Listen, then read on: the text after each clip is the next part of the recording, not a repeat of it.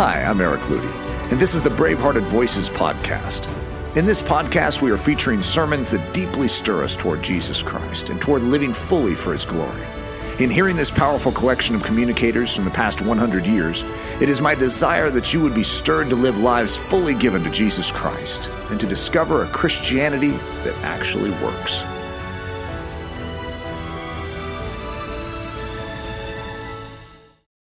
Hosea, the 10th chapter, verse 12. Sow to yourselves in righteousness. Reap in mercy. Break up your fallow ground. For it is time to seek the Lord till he come and rain righteousness upon you. First thing I say about it is that this text is a favorite of mine, and I have referred to it and introduced it before, but tonight I want to bring a message on it. The second thing is that there's only one word here that has to be explained. Sowing is understood by everybody. Reaping is every, is understood by everybody. Breaking up the ground is understood by everybody. And the raining upon the broken ground is understood by everybody. But there is one word here, and it's the word fallow. F-A-L-L-O-W. Now, I have a sense in which I plan to use this. I think it's the biblical sense. I think it's the sense that Hosea had in mind. But if in your part of the country, or your part of the world where you might have come from, the word fallow ground means something else other than what I make it to mean in my sermon. Don't put it down to ignorance because I was, I grew up between the handles of a plow and I could hardly see over. And uh, so this is not a city slicker who's like the young fellow from the seminary I heard about went to the farm and uh, he got into a little country church, and there was a whole congregation of farmers there. And he wanted to show them that he was no city man, that he knew about farming. So he preached on the prodigal son. And he came to the fatted calf. and he said, now, just in case you don't understand the importance of this, he said, remember, that wasn't an ordinary calf. So that was the one they'd had in the family for years and years and years. So it's entirely possible when you're off of your own territory to say some things that will get you in trouble. But uh, I just want to say that so you'll understand that I know what I mean when I talk about fallow ground. Now, in this text, God is speaking to us from the countryside a great Englishman wrote a book called Natural Law in the Spiritual World. And he tried to show that the natural laws of God, or the laws of God as known in nature, extend upward and are the same in the spiritual world. That was Henry Drummond. And another man said that earth was only the shadow of heaven thrown downward and made material. That the, the laws of God above thrown down into nature became the laws of nature. And that was Emerson who said that. And I believe both of those statements. I believe that the God who made his heaven made also his earth. And except for the blindness of sin, if we knew earth very well, we'd know heaven pretty well. Because heaven and earth are the front yard and the backyard of God's palace. And God is as much at home in one as in the other.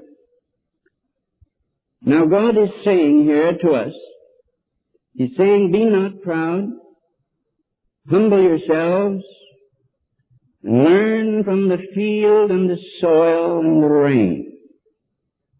Let uh, heaven and let, let, let earth instruct you about heaven and about life and death. And let the sod and the clay and the plow and the seed and the rain, let these things speak to you because I made them. And they have their place in my scheme certainly as the silver sea and the throne have. So hear me now, says God. You who have ears to hear, hear what God will say to us of what He will say about spiritual things by means of natural things. So we present here two kinds of fields. The fallow field and the plowed field. The fallow ground and the plowed ground. Now, the fallow ground, as it is meant here, and as I understood it in earlier life, is not what agriculturalists now call it, quite. But uh, we'll define fallow ground. Fallow ground is fertile soil which has been tilled and crops have been taken from it. And then one time the farmer says we're going to let it lie a year. So lets it lie a year. But he gets lazy and lets it lie two years, and three years, and four years, and pretty soon he gives up that field. And while it is fertile, it is not plowed, nor sown, nor cultivated. And pretty soon the greenbrier takes over, and uh, the skunk cabbage, and the burdock, and the briar rose. I didn't say briar rose before because I always think of the briar rose always comes in and takes over in a field that isn't plowed. Now, this was one time a field where there were good crops. But it's being now, it's lying now unplowed, and because it's unplowed, it's barren, and I want you to get hold of this idea. For if you miss this, you've missed it all. If it is unplowed, it is also barren. Barren as far as the farmer's needs are concerned. Barren not of dandelions and uh, briars and burdock, but barren of pumpkins and corn and wheat and the rest that we need and to keep us alive. Now there lies our field. I've seen many of them. We used to have them on our farm. My father didn't farm all of his farm. He only farmed certain favored parts of it. And there were fields there on that farm that hadn't been plowed within my memory. And I was there 15 years, and allowing for two years that I wasn't noticing things. That'd make 13 years that, that there hadn't been a plow in that field. And it just went to, to ragweed and, uh, and wild carrots and whatever happened to be around there. And uh, the sun baked it and the rain softened it and the sun baked it again. It got harder. And even the field mice couldn't dig into it. It was so hard. And pretty soon it was just forgotten. A cow walked through it to get to something richer. It was an old fallow field, an old neglected field. But there's one thing about that field that I want you to note, and that was, it didn't have the travail of the plow. And he didn't have the peril of a farmer coming early in the morning with his team. For they didn't have any of those abominable uh, uh, things that, that, that belch smoke. There now then those days, and they didn't have in the days of Hosea. They had living things you could pat and pet and feed sugar. And uh, curry and brush and put to bed at night. Horses, well, they were, the old farmer comes out in the morning and he gets the fence down and uh, they, he comes in and, and he has his plow and he hitches it up hitches the team to the plow and starts in plowing. But for it's been years since this old field had had any plow down its back. Not one. Not a plow. It it had gotten snug by this time. Now it knew it was fertile, and uh, it knew that it was a Christian all right. But there it was, self-satisfied and at rest, at ease in Zion, time approved.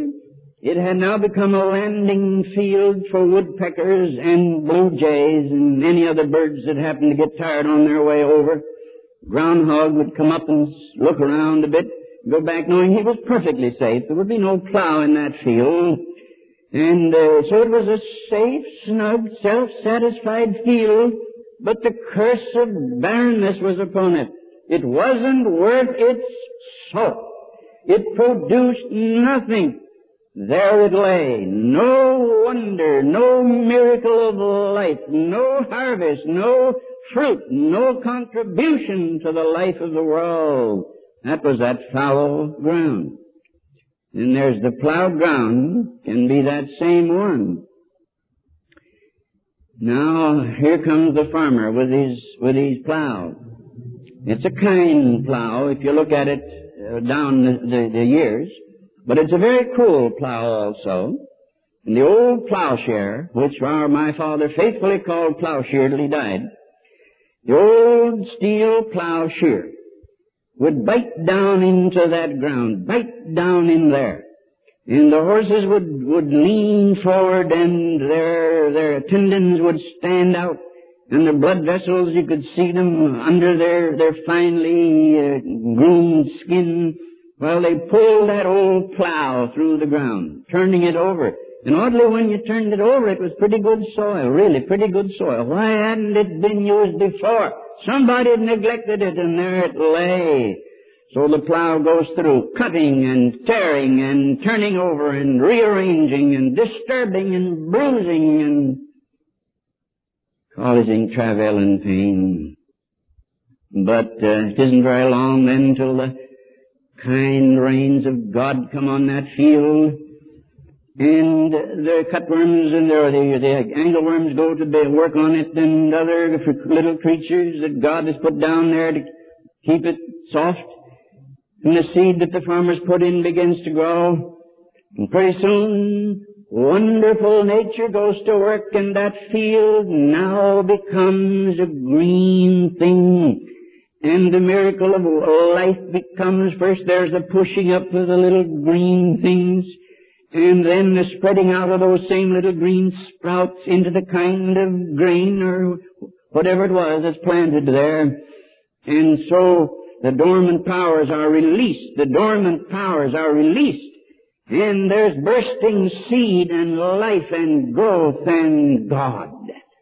Because that field that lay contented so long and snug and protected so long now feels the bite of the cruel plow. And hears the commotion of the shouting farmer and feels the impact of the horses as they move over it. All this is necessary, but it's necessary before there can be any fruitfulness. Now says the Holy Ghost, sow to yourselves in righteousness, reap in mercy. Break up your fallow ground, for it's time to seek the Lord, till He come and rain righteousness upon you. Two kinds of lives correspond to these two kinds of ground. There is the fallow life, and there are so many of them, church members and people who have had some kind of spiritual experience somewhere back down the line, and uh, they suppose have been converted, but uh, now they're at ease in Zion. They've decided that they didn't like the bite and, and the sting and the pain of the plow. They've decided that it would be better to take it easy and protect themselves. And so they became proper, uh, poised, self-contained church members, orthodox and evangelical and alliance.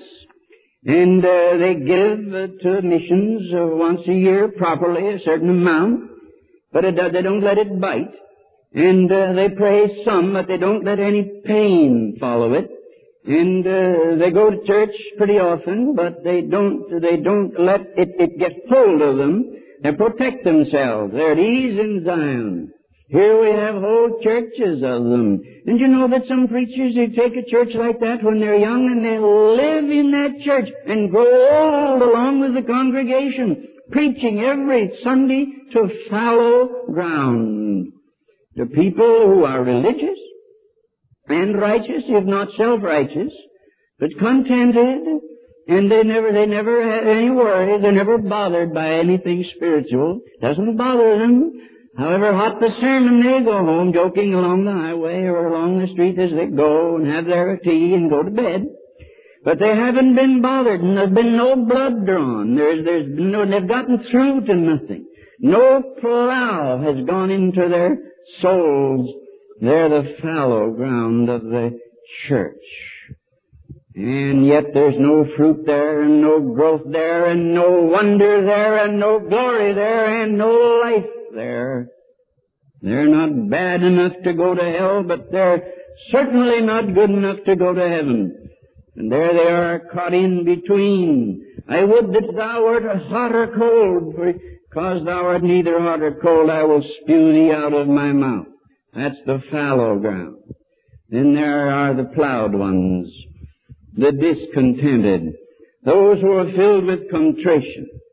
If they listen to a Sunday school teacher, or a preacher, or they get a hold of a book, and it disturbs them, they're, they're bothered until they get right about it.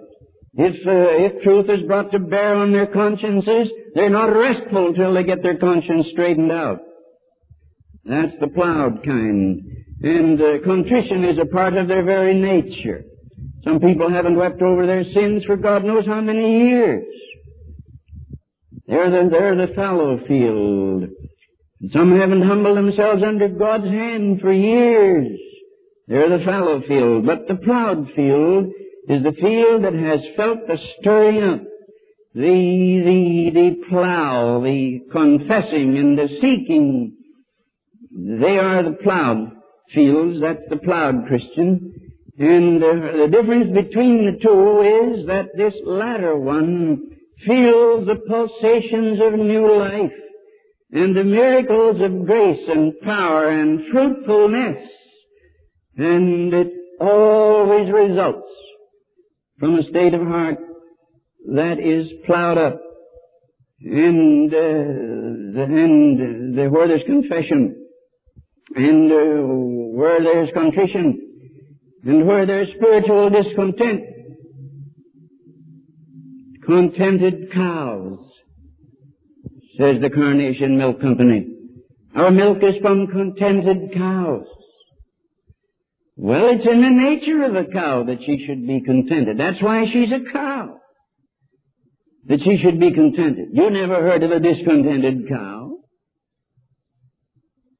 But God didn't say, ye are my cows.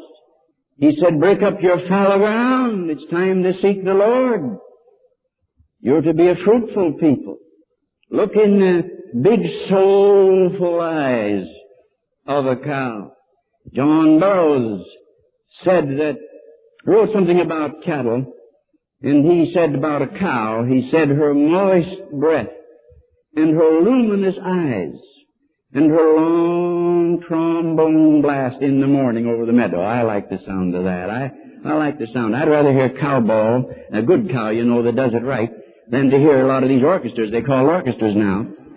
But uh, here, here, here she is, and uh, she, she, she, she can't do anything else. That's God made her like that. So we'll excuse her and say it's all right. Go ahead. We like your milk. But this, this isn't, this isn't the way Christians should live. God doesn't say anything about a Christian being a cow. He says that we are sheep, and the Lord leads us into deep and green pastures and fights our battles ahead of us and leads us out. And then he says we're soil. And says there are two kinds of soil. The fallow soil, which is contented and at ease with itself, and the plowed soil, which is discontented and contrite and humble, and filled with confession and restitution and seeking God. Now religious history shows these two phases in religious life. The dynamic, which is the plowed life, and the advanced, uh, victorious, miraculous life, and then the static, which is fallow phase, which is, has safety and caution and quietness and barrenness. Now look at your Bible. These two phases may be traced in the history of Israel. Israel in Egypt, there she was. She'd been there 400 years, and she had gotten adjusted to herself. She had become adjusted. She was well adjusted. And every little boy that went to school, without any doubt, he got on his report card, he adjusts well. So uh, he was there adjusted. Everybody was adjusted to, to, to the land of Egypt. A few of them weren't, and a few of them cried, but the masses were adjusted.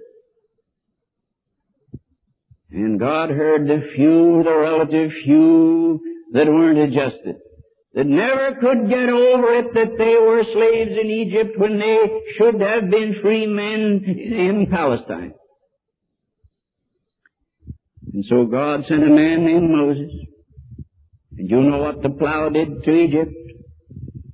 How the plow came in there and one terrible groan after another, the lice and the frogs and the blood and the water into blood and the darkness and finally the death of the firstborn. Oh, all of this came as the plow going through the land and then when Israel was plowed up, God let her out. And then under the judges later, under the judges she settled down to her her, her her living, she was just living. They were all Orthodox. They were all Jews.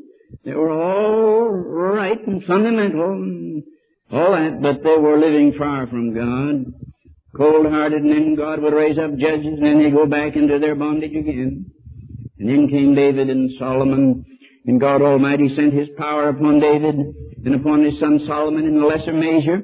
But uh, the Jews came out of this fallow phase into the dynamic phase, the plowed phase. And then before Christ came to the world, it had been 400 years when Jesus appeared since there had been a prophet in Israel. Imagine that. 400 years since Malachi, the servant and messenger of God prophesied in Israel. And then for 400 years there was not a prophet. For four hundred years not a voice was heard from God. And so the teachers took over. And uh, they, they codified and uh, systematized their theology. And the rabbis uh, began to, to pull the casuistry and the sophistry trick on the law. And pretty soon they had a pile of commentary on the law called the Talmud, which was bigger ten times ten, a hundred times bigger than the law itself. And uh, they counted their phylacteries and measured them. They counted the length of time they prayed. And uh, they went to the synagogue regularly, and they went to the temple regularly. And they were, they were good, shallow people living their, their untroubled lives. Nobody was bothering them. The only trouble came from the outside. They had no internal trouble at all. One of them stood one day in the temple and said, Oh God, I'm glad I'm as good as I am. Amen. I'm wonderful, God. I fast and I, I live right. Aren't you glad? Aren't you proud of me, God? That was the one Jesus talked about. There, that's the kind of people they were. And then came Jesus Christ. Then came John the Baptist first, and he began to preach. And then he baptized Jesus and Jesus became, came teaching and came doing his miracles. And then the whole country went into ferment. And all the hatreds crystallized in one place and all the love crystallized in another as the plow of God went through that land. And then came the Gospels and the Acts and the Epistles and the singing church and the dying church and the missionary church and the glorious church without spot or wrinkle. But first there had to come the plow. First there had to come the terrible preacher John. Then there had to come that strange, wonderful, awesome man, Jesus. And as they lived their lives and wrought their great and terrible deeds and preached their awesome and terrible sermons, it was like plowing up ground. And then The church began her long march down the years. But the church settled down after a while. And then came the long, long darkness, the long darkness we call the Dark Ages. And then a great big German with a thick neck, who wasn't afraid of anybody, including the Pope and the devil, was climbing up the, uh, the steps of, of a church one time on his knees, hoping that if he punished himself enough, God would forgive him, and he heard a voice saying to him out of heaven, he probably had read it somewhere, but it was brought back vividly to his memory. The just shall live by their faith. He jumped to his knees a converted man and went out and began to preach the gospel. And that man was Martin Luther and we had the Reformation. When the plow of God went through Germany, the Reformation was born. All those long static periods have been followed by plowing times times of plowing. The days of John Wesley, that was of course after the Reformation. The days of John Wesley, they sold their, their, their pulpits. That is, a young fellow wanted a pulpit, they called it a living. Practical, down to earth, they called it a living. He said, now, uh, can you furnish me with a living? He said, you can take this church down. You're just giving a man a job. The Holy Ghost wasn't in it. He took his living. And they paid their tithes into the church, so everybody did, and he lived, and Sometimes they would be so drunk that somebody would have to, two boys would have to hold them up, history tells us, while they preached their sermons. They would hick and lean over and one boy would grab them, and the Reverend Godly, most venerable brother was two sheets in the wind. Well, he was preaching his sermon, you know. And uh, there, there was there was uh, adultery, and uh, there was drunkenness, and uh, there was gambling, and uh, there was every kind of bacchanalian revel all through the night, and there was fighting, and all the rest. And then came a man, an Oxford man, whose mother had seventeen children, and I think he, if I recall, was the fifteenth, and his name was John Wesley. And he got converted and his heart was strangely warm. And he went out and began to use the plow on, on, on England. He used that plow and he plowed deep and he called on them to do their plowing. And the result was a great awakening. An awakening that joined with the Moravians to go around the world. An awakening that gave us the Salvation Army. An awakening that uh, has given us almost all of the great missionary societies of the present day, that is, some were more recent and grew out of it, but their, their spiritual lineage goes back to those marvelous times of the Wesleys and the Moravians, when God Almighty used the plow on men, and the men used plow on each other and on themselves. Miracles always follow the plow, and God's power waits on the plow. God's power waits on the plow right here in this church, my dear friends. The Spirit never falls on a fallow ground, but power is released when the plow comes along. If you're satisfied, you're fruitless. If you're satisfied, you're barren. If you're satisfied, you're not growing. If you're satisfied, you're not really ready for the coming of the Lord. If you're satisfied, you're not a holy person. Any local church will play at religion for a lifetime. Play for a lifetime. Pastor comes in, bless him. And uh, he's put a lot into his training now, and he's got a couple of degrees, and uh, he has a family coming along now, and he has economic interests involved. So he's careful because he has to keep his money, the money coming in. Besides that, the baby needs shoes, and his wife insists on a new coat. And so uh, he smiles and smiles and smiles and let the board, the board push him around and uh, brings his church into such an order that uh, that nobody's disturbed. The old deacon that habitually sleeps through the sermon, he's not disturbed. And the gossipy old girl that has cursed the church for 40 years, she's not disturbed. Nobody's disturbed. Everybody just goes the way they are. And the church goes on playing at religion. But we give our tithe, don't we? And uh, don't we? Don't we appear at church so many times every week, don't we? And besides that, we don't gamble, do we? And ra- do we? And race horses and play cards, and you never saw us drinking, did you? So the church plays at religion, and her amity is church churchianity instead of Christianity. And then bumped awake somehow or other by somebody, by the sovereign grace of God, but maybe some, through some poor voice that isn't very eloquent. God rouses such a church as that. And then they forsake the old ease and the old comfort and to throw down the old protective fences and uh, beg the plow to come in and go to work on them.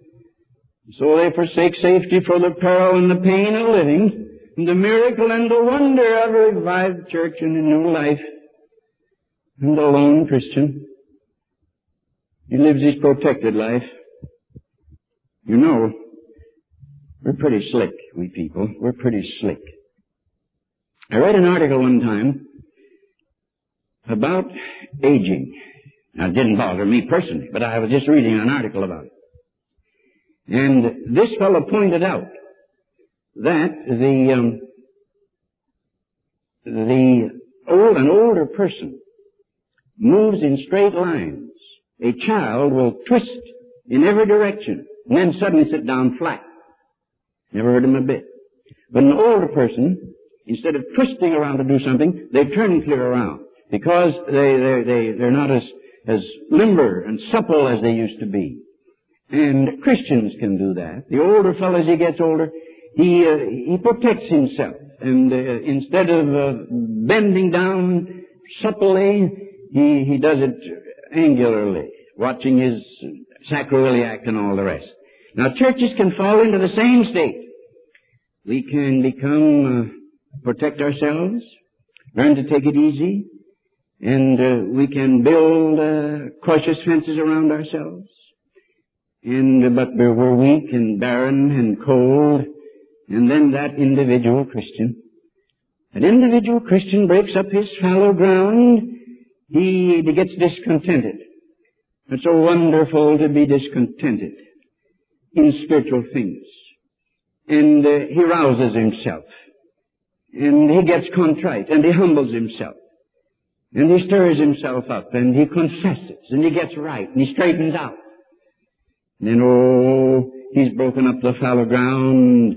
And then comes the wonderful life and joy and fruitfulness and blessing and the nearness of God and the wonder of a blessed spiritual life that he never knew before. But you know it always hurts means the plow there now what, what does the plow mean in the private life? I'll bring it to a, with, in five minutes, I'm done. What does this plow life mean? Well, it means bringing out into the open and getting rid of bad, private, secret habits. The secret habit is, has an effect of hardening the field. That, that habit nobody knows about. That we keep quiet. Out into the open it comes. It's confessed, it's forsaken. And then that bad feeling against other Christians. Churches are paralyzed for a lifetime because of bad feeling against other Christians. We have a bad feeling. They were wrong, of course. And until they apologize, that bad feeling is going to remain there. But our Lord said, if you bring your offering to the altar, and there remember that thy brother has aught against thee, leave there thy sacrifice, thy gift at the altar, and go hunt up your brother, and straighten, get straightened out, and get rid of the bad feeling, and then come back and offer your sacrifice. Five thousand dollars given to foreign missions with bad feeling in the heart doesn't affect God nor impress heaven. And a prayer 20 minutes long doesn't mean anything to God if there's bad feeling there. Let's get rid of the bad feeling.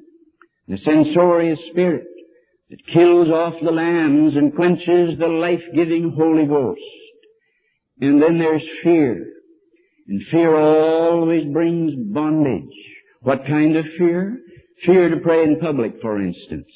What a difference it would mean if some of us would, would be willing to begin praying in public. Say, now from here on, every time I get an opportunity, I'm going to break out in prayer. I'm not going to pray half an hour and crowd everybody else out. It's just as discourteous to pray too long in a public meeting and prevent others who want to pray from praying as it is to talk too much around the table and usurp the conversation. But it isn't a question of that we're praying half an hour, it's a question of our praying.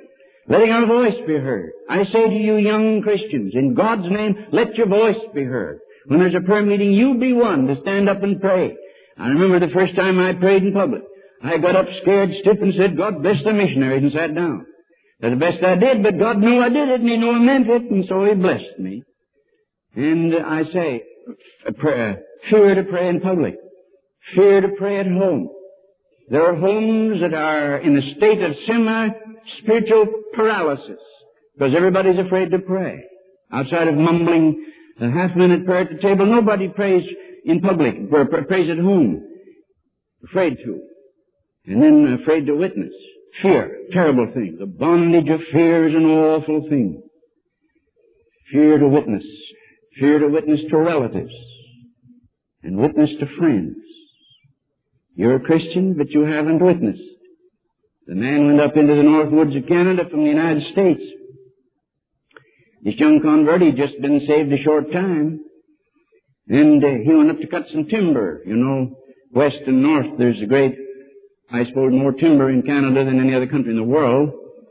And they cut it every year. I, don't have to tell you this, but trying to get my illustration straightened out.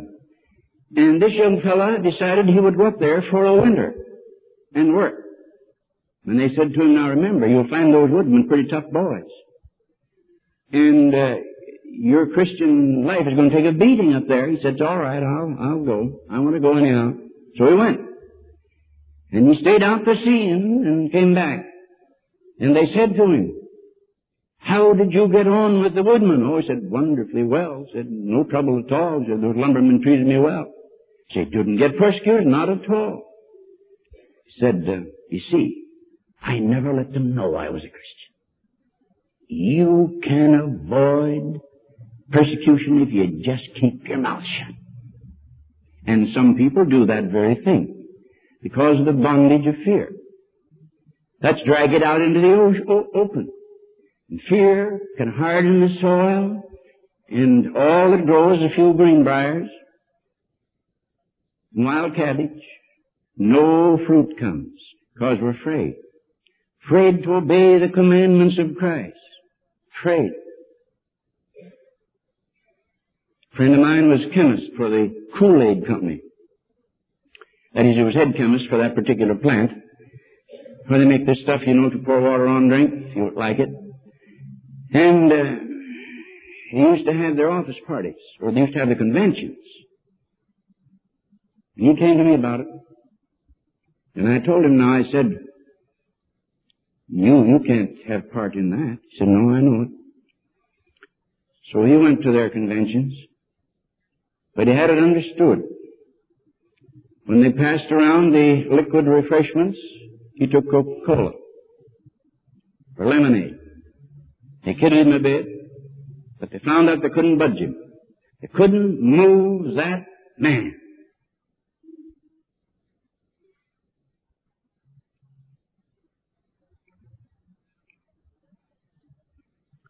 Now, how about it? Are we going to lie fallow and uh, barren, contented, undisturbed, not bothered religiously? Or are we going to listen to the voice of God and do something about our, our fallow lives? Can, can we go on with, without fruit, without blossoms, without barrenness? Imagine if winter stayed all the time in Canada. Imagine if your backyard was always brown and barren. Imagine if that tree out in front of the house never blossomed. Imagine if the parks were brown and the leaves were off the naked trees all year round. No, no. There's what the farmers call green up. Green up. The time when spring comes and the birds return I believe that according to this text here tonight, we can have that and can bring it about ourselves. Break up your fallow ground for it's time to seek the Lord. Spring is ready to come and you don't know it. Break up your fallow ground, sow to yourselves in righteousness, and then you can reap in mercy later on. And He will come and rain righteousness upon you. Now that's for the individual. Somebody says, I pray that God will revive the church. God can't revive a company except He revives the individual that make up the company. He can't bless Avenue Road Church unless He blesses you. So are we going to obey God in this and listen to Him? And if we are, then let's do it practically. Let's stop petting that secret habit, that sin that nobody knows about.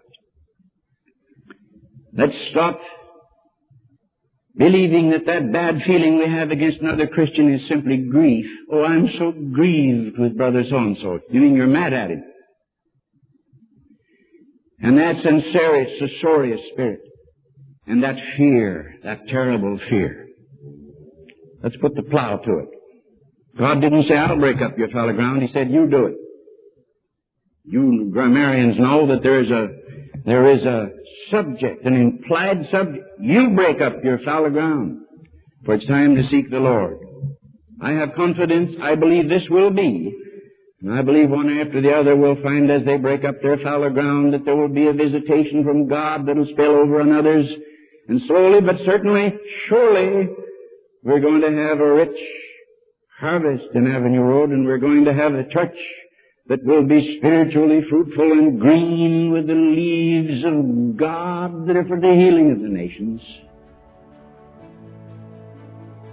Now let us offer a moment of prayer, then we're going to sing a song. Bravehearted Voices was brought to you by the creative team at braveheartedchristian.com, offering short films, books, articles, sermons, and yes, even podcasts like this one to build you strong in the person of Jesus Christ. At Bravehearted Christian, the agenda is to bring back the stuff of old. You know, the sort of Christianity that is lived out with a gusto of heaven, is rarely politically and or socially correct, and actually and practically works. Visit braveheartedchristian.com to learn more.